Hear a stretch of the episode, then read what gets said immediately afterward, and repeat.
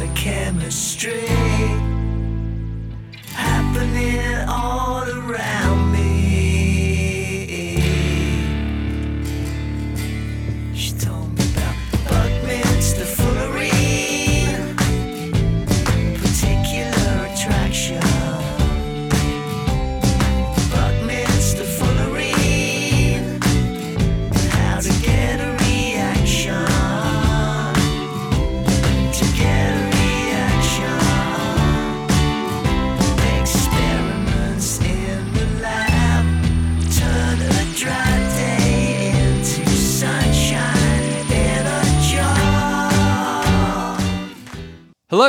and welcome to episode four of the Counterforce podcast.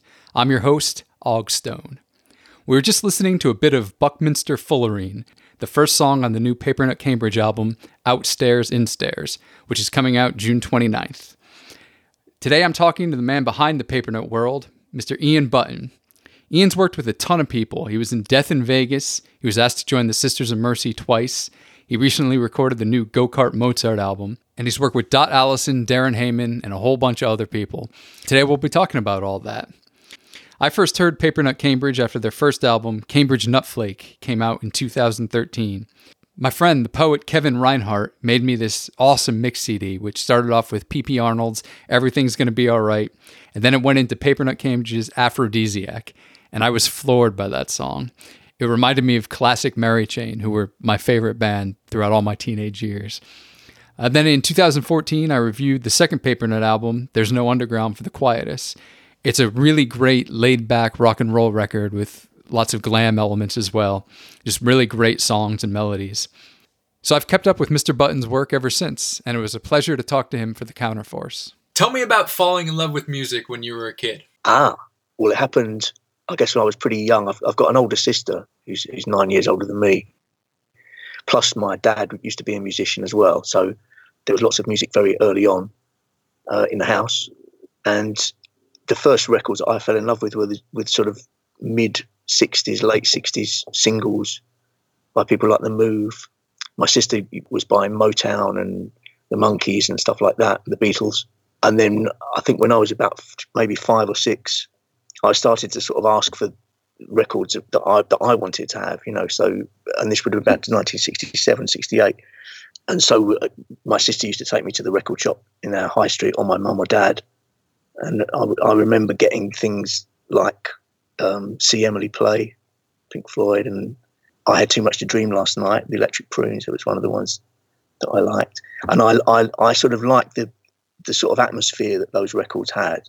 I didn't know, obviously, didn't know what, what, what it was about them at the time, but the kind of echoey, you know, sort of they were diff- They weren't really like the Beatles records. I, di- I didn't think they was diff- they were different in some way, and they had this sort of this strangeness about them.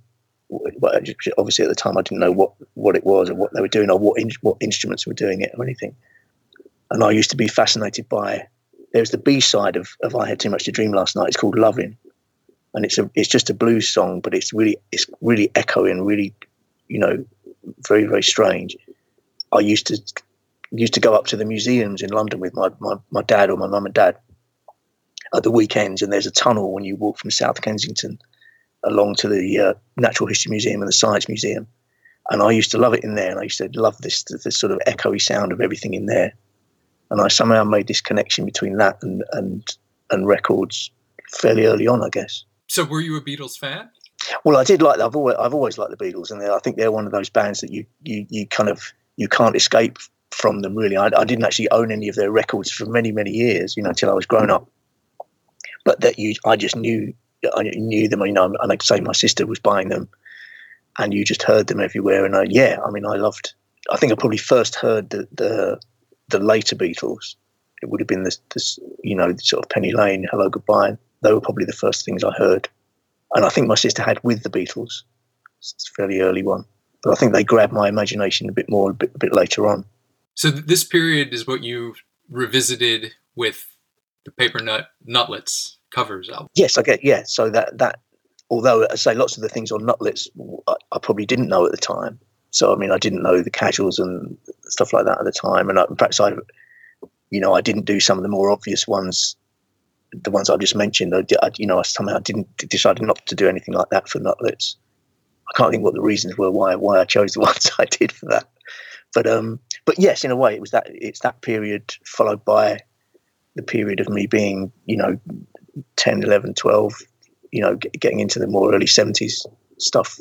I, I love your cover of Jesamine off that. Ah, thanks. Yeah, well, that's it's, it's an amazing song, and I, and again, something that I didn't hear till many years after it was out. How did you feel about glam and punk when they came along? Uh, yeah, I was fully on, fully up with, with glam rock. As I say, I was I was at, at senior school by then. Well, so I, well, I guess early glam rock. I was still still junior school. So so um, Marc Bolan was the first one to catch my ear in a big way, followed by David Bowie, I guess. So I, lo- I loved all of that, and and then later on things things like Cockney Rebel and Roxy Music. You know, I've kind of, I guess they're in the same the same ballpark, a slightly a slightly, I don't know, a slightly sort of darker kind of. Hmm. I think they are perhaps not so showy and, and but something something different about them. I mean, I loved Cockney Rebel. I I remember, I guess it's 1974 is the year. I, I it was when Capital Radio in London had just started, and I used to listen to it before I went to school in the morning. And there used to be this brilliant run of records that you, I would hope would be on, and usually there'd be two, or, two or three of them would be on of a morning, and one of them was was uh, "This Town Ain't Big Enough for Both of Us" by Sparks. Another one was "Judy Teen" by Cockney Rebel. There was Seven Seas of Rhye by Queen, which I kind of loved as well. Yeah, there was a whole load of stuff that year that I think I that I really was was captivated by. Tumbling Down is one of my favorite songs of all time. I think that's just a gorgeous Yeah. song. fantastic song. And he's he's I mean I think he a lot of people say that he's in the kind of reassessment of glam rock that's kind of happened, you know, probably several times over the decades. He's sort of neglected in a way, Steve Harley, because he does he doesn't really get so much of the adulation that that, that perhaps the others get, you know. And I think they're re- I think they're reissuing the albums this year. This this year I read about those the the two um, the first two Cockney Rebel albums. So I don't know what kind of tr- treatment they're going to get or format they're going to get. But a friend of mine showed me the Roxy Music box set thing for their the first album that, that's just been redone. You know, obviously something that I'd, I covet it, but we'll never we'll never get it. What about punk rock? Uh, yes, well, punk rock when that sort of hit, I was still I was still firmly into, you know, possibly the tail end of glam, but also lots of prog stuff. I got I got into um, lots of progressive stuff in the the kind of mid seventies. So um, yes, and Genesis and King Crimson and Peter Hammill, Van der Graaf Generator, and I was I, I loved all that. And of course, uh, in in the midst of that came came punk. But I, I used to listen to a radio show on Saturday afternoons with Alan Freeman. He was a, my favourite sort of radio program at the time, and so he used to play loads of prog stuff, and that's that's where I would get to hear that. But he also played the first punk record that I heard, which was the Saints called Erotic Neurotic, and he announced it in this brilliant voice. He's got- you know he's got this little right now pop because you're erotic neurotic the same, and and uh, I thought it was great, and I and it sort of I don't know if I'd even heard like the Stooges or anything the, by that point. But I like, you know, I liked, I liked the Saints. and I was hearing about punk rock, and I, but I think they, I think I heard them first before I heard anything by the major British uh, punk players. And I think I heard the Lurkers. There was a free single, um, which I've just recently bought again, actually, Shadow by the Lurkers. And I had a friend at school who, who um, got really into it very early and had, the records and the fanzines and would bring them into school for us to see. But I mean, I was I was a little bit, I suppose I was a little bit scared or wary of, of it. I didn't really know what what I was going to make of it, and I'd heard a lot about it before I'd heard any any music.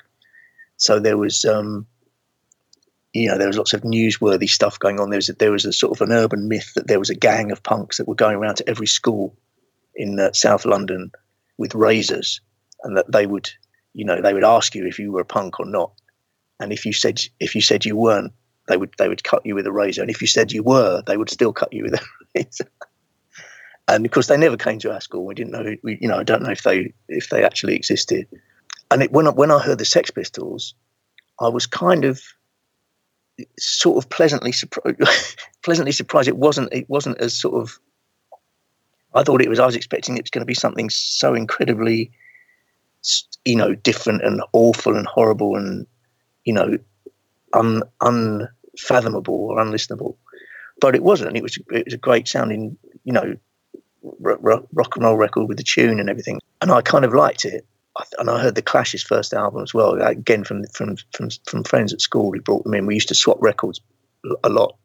Yeah, I uh, you know, I suddenly I thought, oh, okay, I know I've got the measure of this now, and I know what I know what it is. And I think in a way, the ba- the bands that that kind of shocked me more were the were the were the post punks ones, the, pe- the people that came along and did something very very different. You know, because I you know I think punk is still it's still kind of pop and and uh, and rock and roll, albeit done with a different attitude and different clothes or whatever.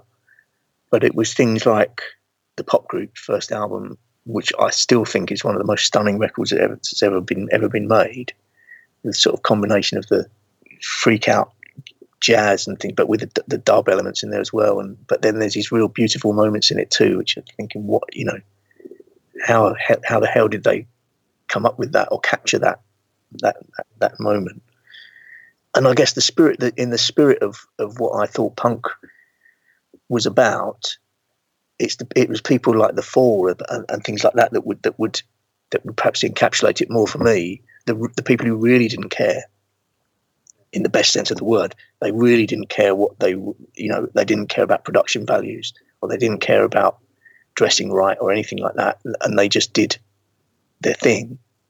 And I think it took the it took the first wave of it, you know, the first wave which which I was aware of, which is the kind of, you know, it's, al- it's slightly manufactured all of it, you know, the the the, the whole Sex Pistols thing and the Clash and the style and the and the and I'm always aware, you know, the the fact that the Pistols, for all of the you know antagonism and stuff they they got chris thomas to, to make their record who who's had a track record of you know going back to the to the beatles. You know he's on he's on beatles records. And so they knew that they still had to make a record that that was sort of a commercial commercially good sounding record.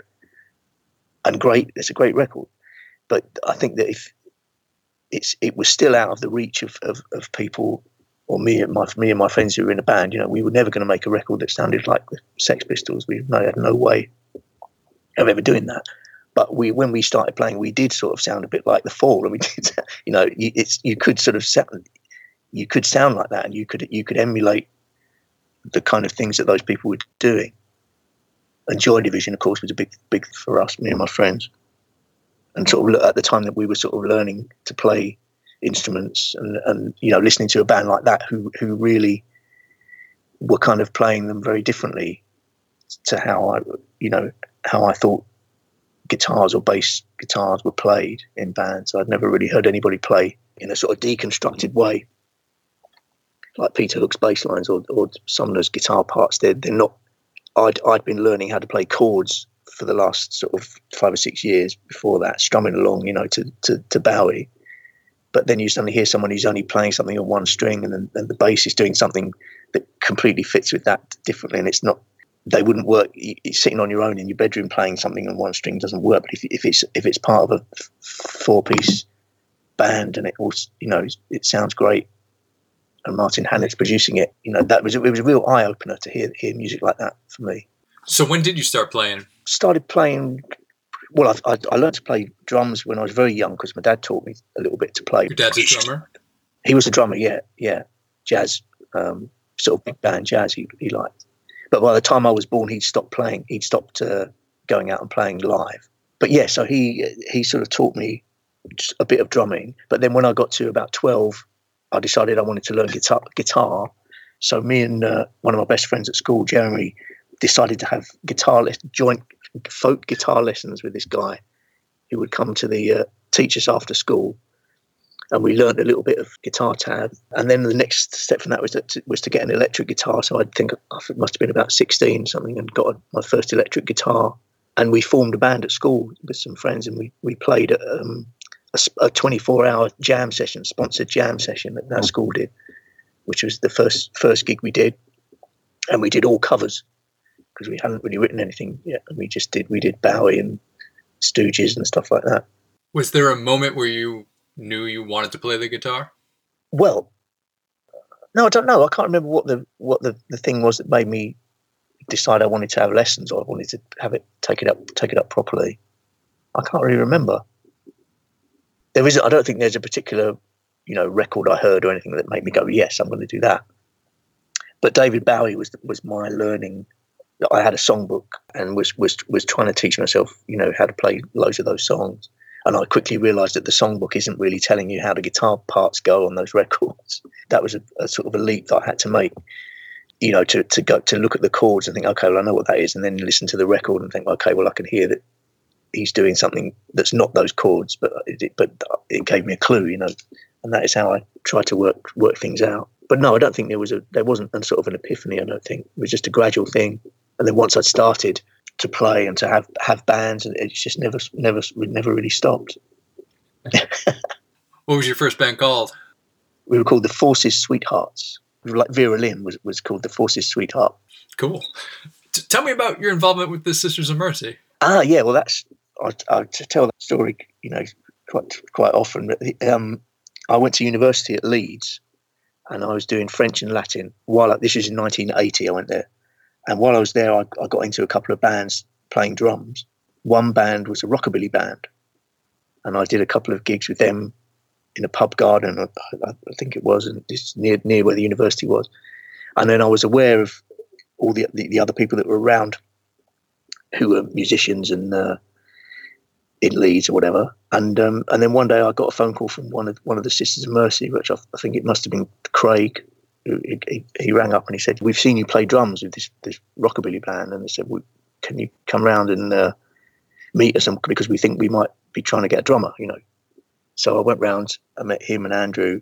They said, "Yeah, we we think we're to we're to get a, a, a real drummer." And they said, "You know, do you, would you be interested in doing it?" They said, "We're going to be going on tour in." Uh, in, in the autumn with supporting the psychedelic furs, they said, and I loved the psychedelic furs at the time.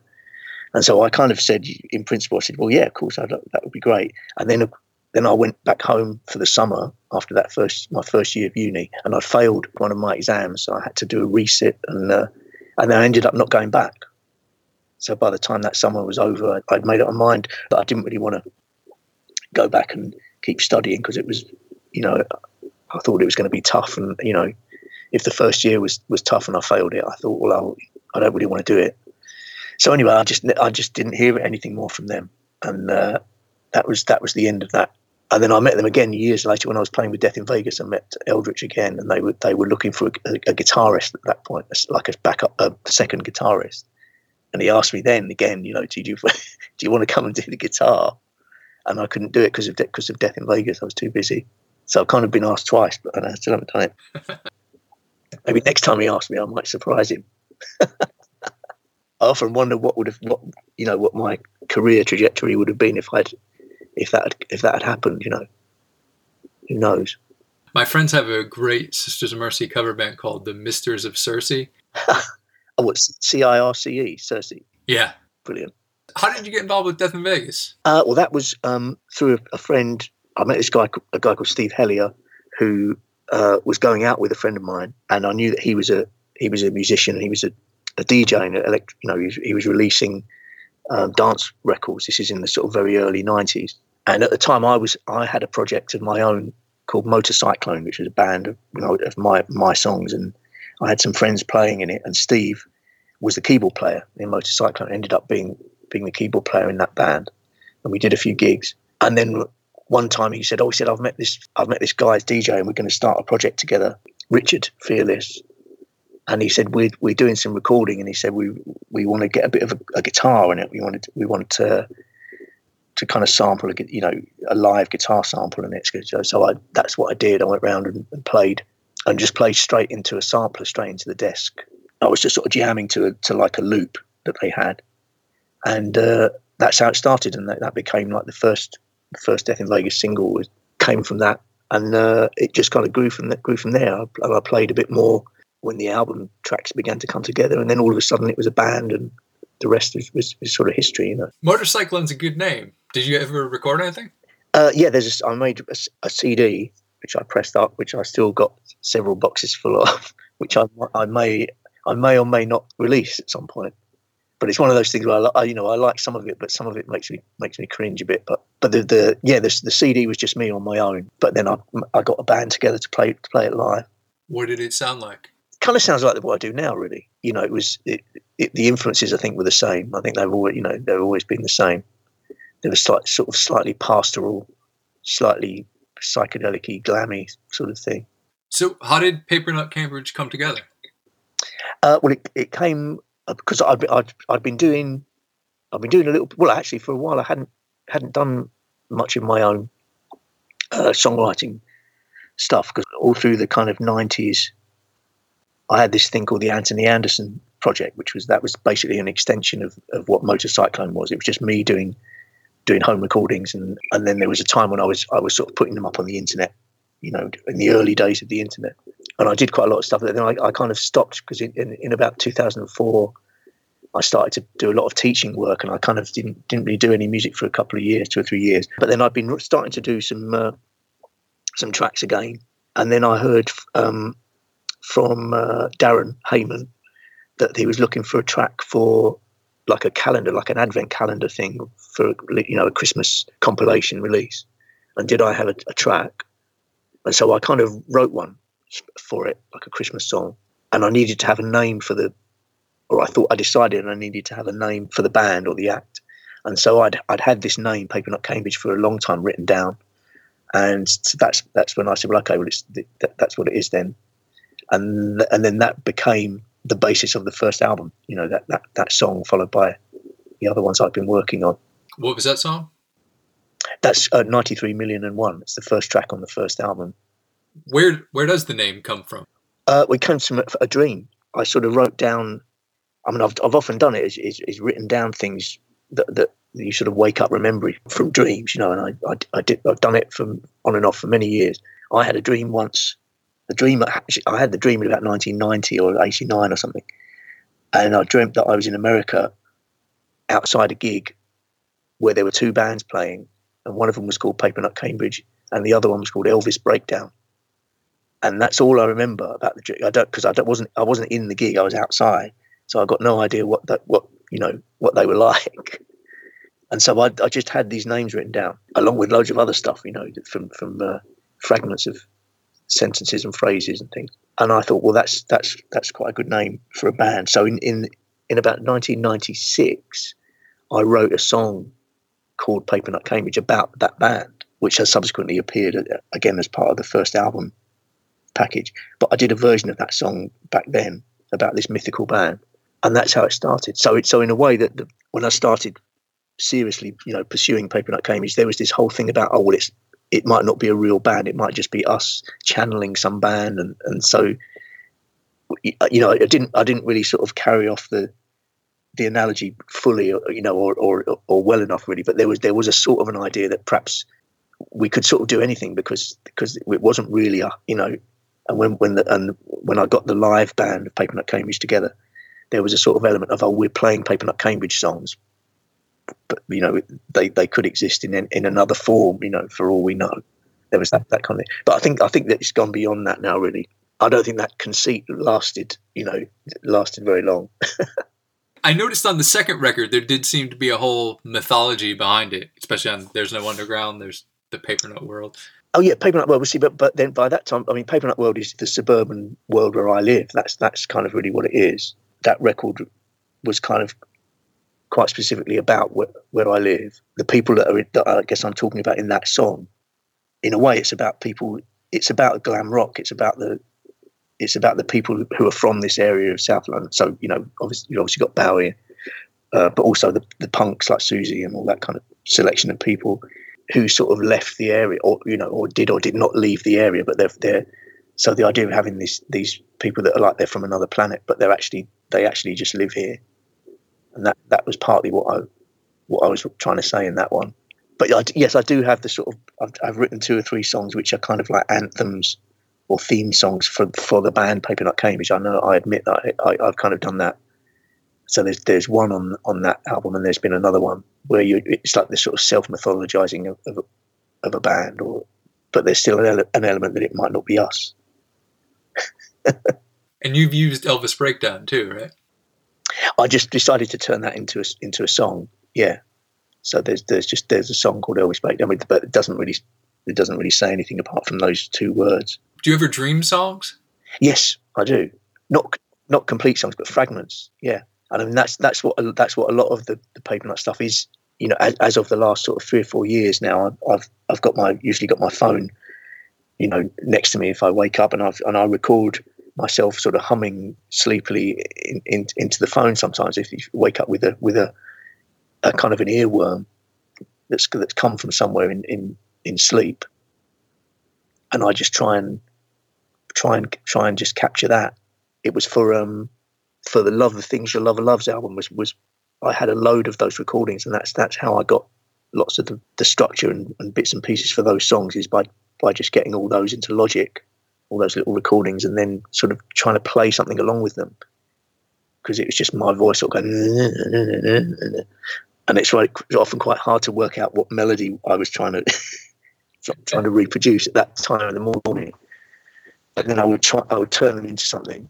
So, so very often it's just a tune, but sometimes it would be a phrase, words or phrases as well. I'd, I'd write down. Wow, that's awesome. So let's talk about the new record. When's it out? Uh, it's out on the 29th of June, officially. Um, and there's there's singles or digi- digital tracks are coming out, kind of one or two at a time. So I'm not not going to release the, the whole album as a digital album.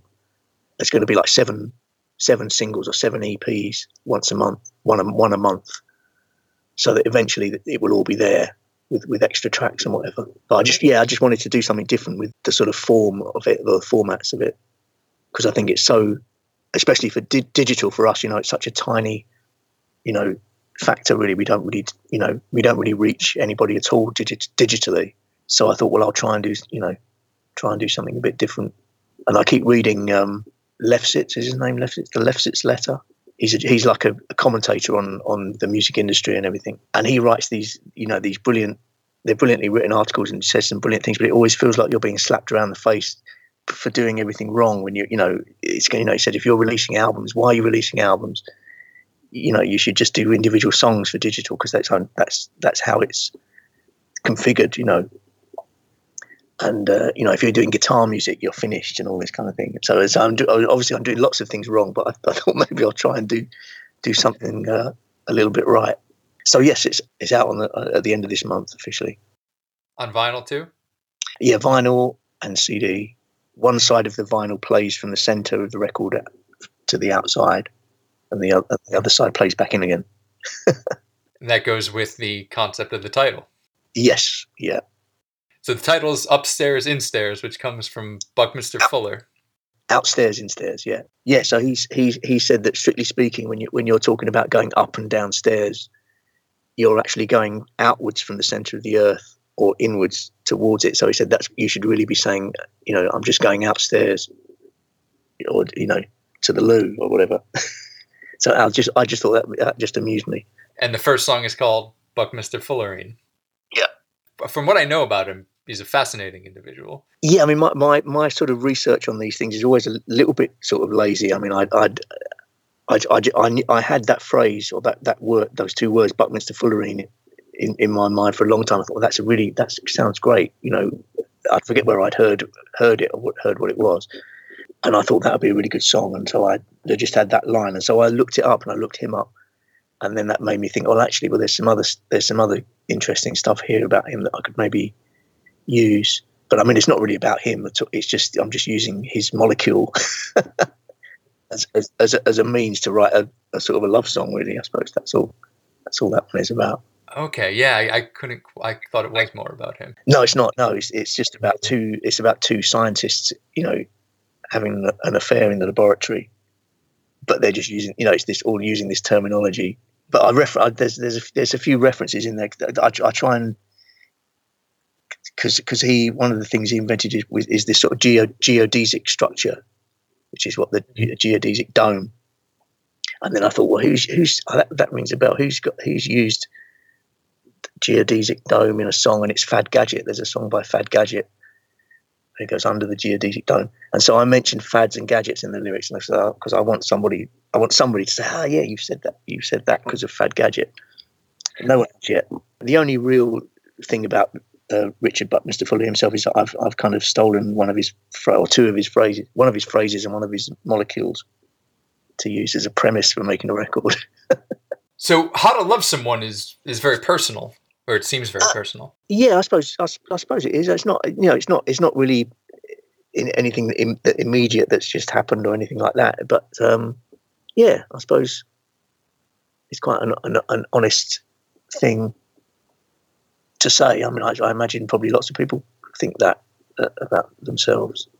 What was going on when you wrote that? Nothing, nothing particularly romantic for me at that at that time or or otherwise. I mean, look, the because I was looking after my dad at the time of, of lots of the songs on this record from that time, but this one isn't. That one isn't really particularly about anything. You know, it, it, it's kind of a it's kind of an imaginary scenario, I suppose. But I do, I do, I feel a bit like that sometimes. Yeah, that did that did hit home. when I was listening to it. Tulips in a top hat. Ah, now that is uh, that's kind of about the the, the feeling of, of I mean, I've, done quite a lot of touring with bands, and, and it's something that I I got to think about because you you know it's it's fantastically lucky to be able to go and travel to to places, but I would always there'd always be a point where I would be I'd be so kind of tired or or you know and I would just want to just stay in a hotel in stay in the hotel room and not go and walk around and wander around and look at look at the fantastic city that that, that I was in. And it's happened to me several times. And you just get the feeling, you know, you feel really guilty because you think, oh, I should be out there going and looking at, you know, all this amazing culture that that, that I'm here. I'll never get the chance to come here again. And but I have actually missed. I've completely missed a couple of cities because doing that, and, and just just thinking, right, I'm gonna, I'm just gonna stay in my room. I don't really want to do anything. And so that, and the last time that occurred to me, it was it was on tour um, a couple of years ago when we, we went and did some gigs with John Howard in in Germany. And so I, I thought of the, the, the lyrics to that song in a hotel in Berlin. Although I had quite a nice time in Berlin, I, I didn't do the staying in my room thing there. But there was this hotel in the foyer of this hotel were these there were these lilies. The, the smell of the lilies hit you as you came in, and there was there was a top hat sitting on top of a piano, or maybe it wasn't a piano, or just on, on top of a, a table with tulips in it. And I just thought, uh, and I thought tulips in the top hat. And I did my thing. I wrote that down. I spoke it into my phone, and uh, and waited for it to become uh, a song. You know. So it's about, you know, the, just the just the feeling of wanting to just not go and not not do anything and not go and just be kind of holed up for a while. What are some of your favorite places to go and play? Ah, difficult, difficult, really. I mean, some of the best places I've been in in the world. I mean, I think Japan is my favorite place that I've ever been, simply because it's just so so different. You know, on lots of levels. I mean, you know, I mean, there's places I, that I haven't been, which I'm sure perhaps would be as different or or or differently different.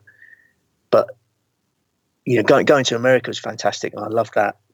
Um, and I've probably been there more more times. But it's kind of still what you expect. America is what you expect it to be, or was what I expected it to be. But the first time I went to J- Japan, it was totally not what I expected it to be at all, and that that's that's what really made me remember it and stuck in my mind as being the place that I would, you know, would love to go again. And playing playing there was good. We only we played there with with um, went with Death in Vegas a couple of times, and I went with Dot Allison once. Um, did some used to play a bit of guitar for her. France was always a good territory for Death in Vegas to go to, and we did a really nice gig last year. Um, Papernut, one me on my own as Papernut Cambridge did a really nice house concert there in Paris last year, which was organised by some great people, and uh, we kind of took the label over for for for um, one of the independent label markets that happened in Paris, and we kind of organised a um, a gig there the same weekend, and so we had four about four of us from the label just playing in this uh, this great house concert. Really nice. Cool. Yeah, I wanted to talk about the label. How did that all come together? Well, that was at the, at the time of of me having got the first Papernut Cambridge album together, and then was also talking with Robert Rotifer, uh, whose whose album I'd worked on, played the drums on, and worked on, and then we also had our friend Rawley Rawley Long, and we we three decided that we wanted to try and set up a label as a, as a means to to be able to release our three records under some kind of umbrella of identity. You know, we, we rather than just the three of us trying to individually find someone to release it, or, or you know, do do three uh, self releases, we decided we would try and form a label, and we we we we got some other people interested too. Alex Highton uh, did an album with us as well, and we just. I mean, we didn't do anything official in terms of forming a company or anything like that. We just say we just said, right, this is what it is. It's got this is Gare du Nord Records, and we called it that because I, I kind of said it would be great to call us call it something French and and uh, give it a little bit of an air of what people will think. Well, what where what is this? And is it a French label? Is it you know? And it made me think of things like going back to punk and indie. But there was a there was a label called Saint Pancras Records, which I think Scritti Politti's first singles were on.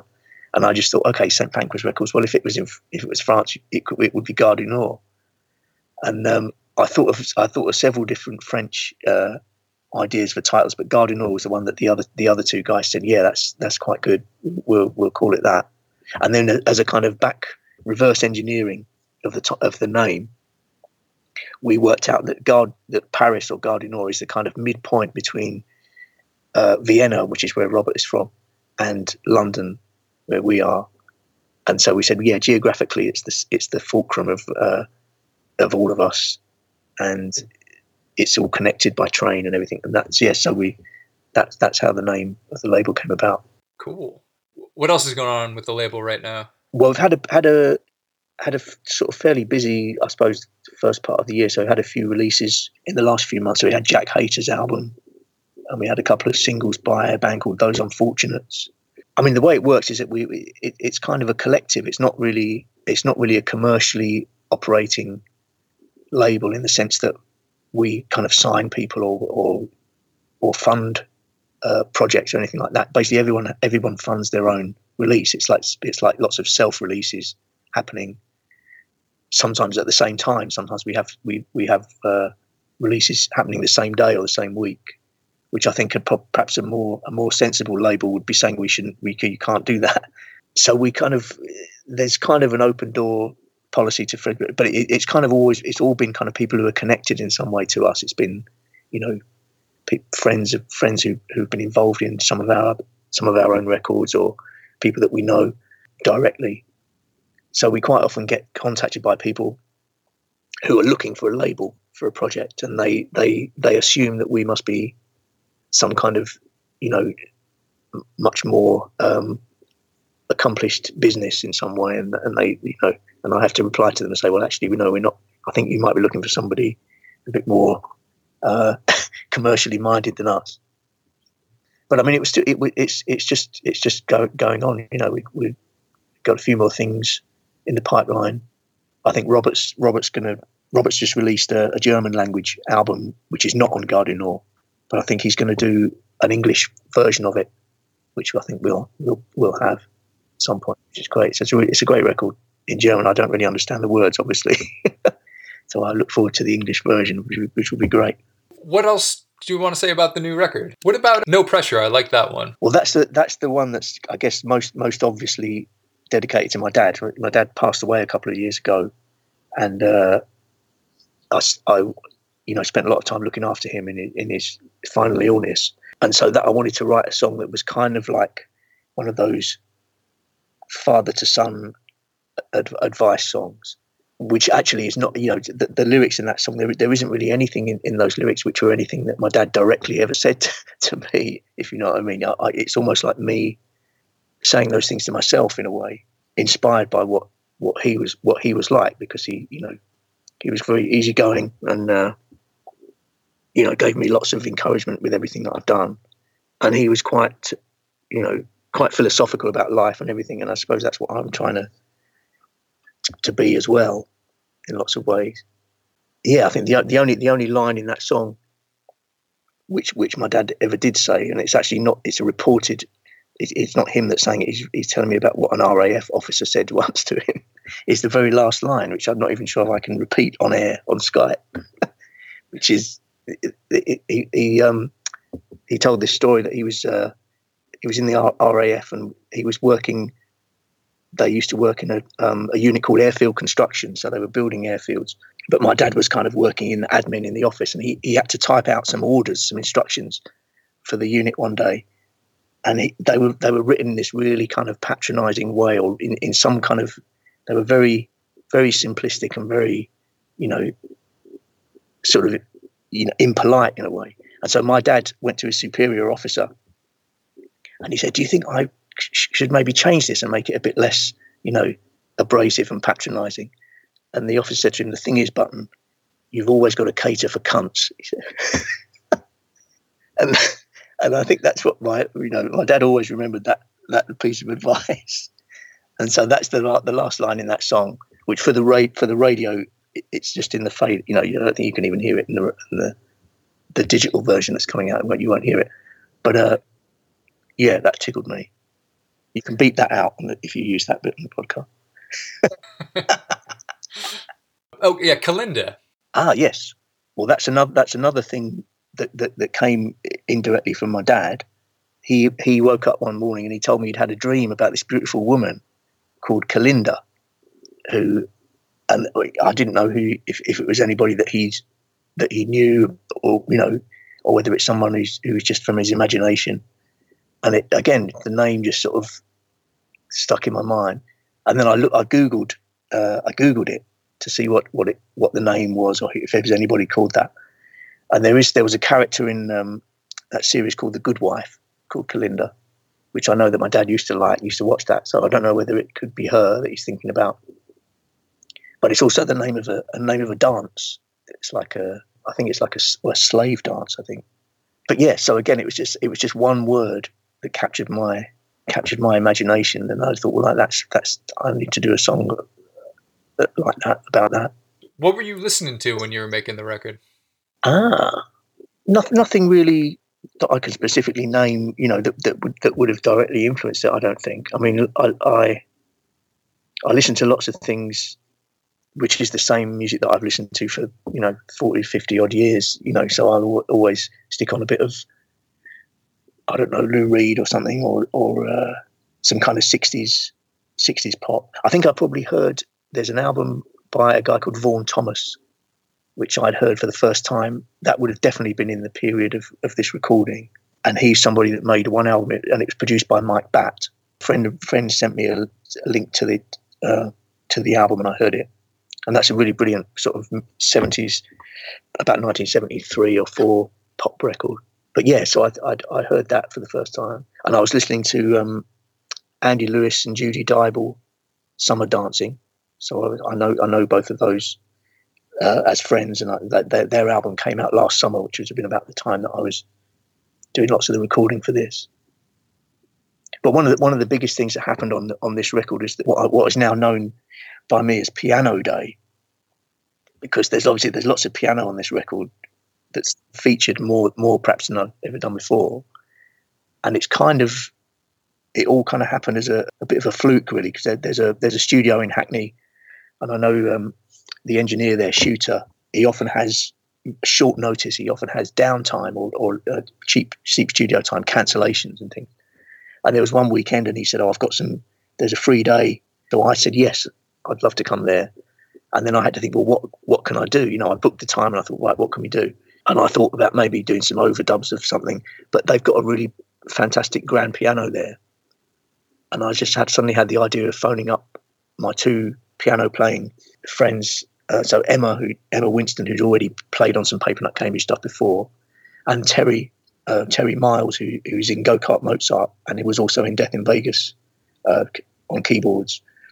And I got in touch with both of those, and we we went down for four hours to this place and just put loads and loads of grand piano. I could think on four or five of the tracks, and it completely transformed them, and it transformed the album in a huge way. I think because all of a sudden, tracks that were there were kind of strummy guitar tracks. But as soon as the piano pianos went on, I thought, right, well, I can take all that away now because the piano is really carrying it. I think it really, you know, as I say, it really transformed it. And then after that day, I, I had it, I had the bug then, and I thought, right, well, I'll, I'll uh, when I had a, the next couple of songs got ready, I got Terry to do a bit more, and I got another friend, Luke Smith, to play some some piano on a couple of the others. So yeah, that that's you know, I guess that's one of the things I wanted to say about it. So you produced and recorded the latest Go Kart Mozart album. Yes, yeah. I produced it with, I mean, with with Lawrence and and Terry. But yeah, so I'm, I'm my my credit is is uh, production, and I played played quite a lot of stuff on it. What was it like working with Lawrence? Great, yeah. He, um, I mean, we did it over over quite a long time because some of some of the tracks predate the previous go kart records. So you know, so some of the tracks have been around for quite a long time, and yeah, we would just work on and off. Sometimes around at Terry's, sometimes at my place, sometimes in, in studios. We, we would always try and go to a studio to mix, to do the mixes so that we could hear things loud and whatever.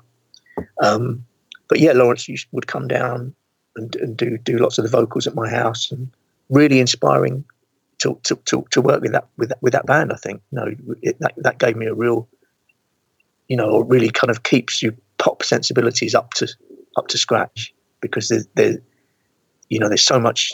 Lawrence has such got this, such attention to detail about not wanting to waste a moment in the music, you know, and not wanting to have any spare spare seconds where there's where there's not much happening, or you know, and it, it lots of the work is is doing that, is tightening things up and and you know stripping things down and just sort of sh- you know shining it all shining it all up.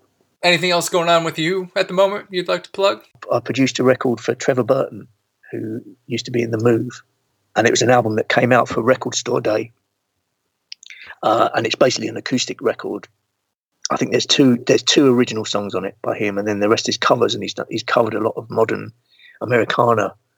So there's a Vic Chesnutt cover and um, Mountain Goats and things, and he's, he's so he's done a lot of modern songs. Um, so that that was the last bit of production that I did, and then I'm I'm, I'm involved quite a lot now in in some library music.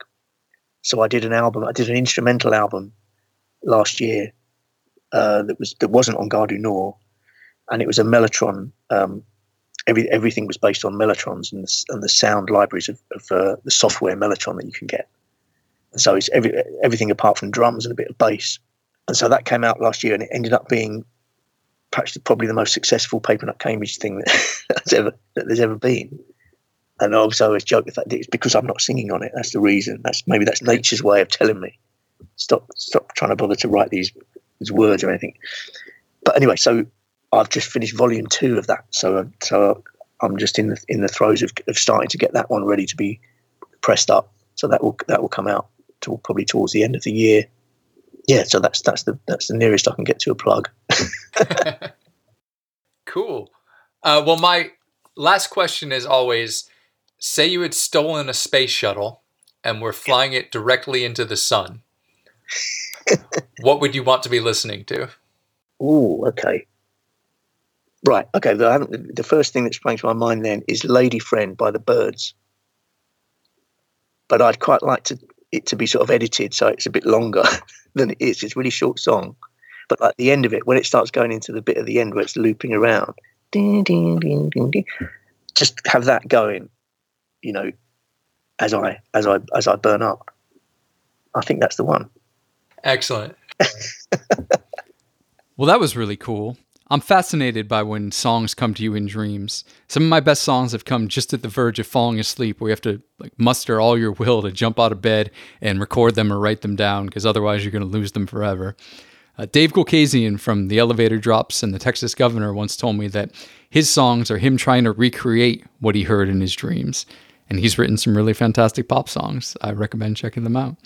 So, yeah, the new Papernut Cambridge album comes out on June 29th. And that's really rad that the vinyl plays out from the center on one side to go along with the title, Outstairs, Instairs. And definitely check out their earlier work. Uh, that second album really was one of my favorite records of 2014. I'll be posting some show notes with some of their songs at www.thecounterforce.net. And it's worth checking out Ian's label, Gare du Nord. Raleigh Long is a really fantastic songwriter, and they do a bunch of cool stuff. So I'd like to leave you now with my favorite Papernut Cambridge song, Accidents Children, from the second record. I just love the laid back feel of this song coupled with its killer hooks.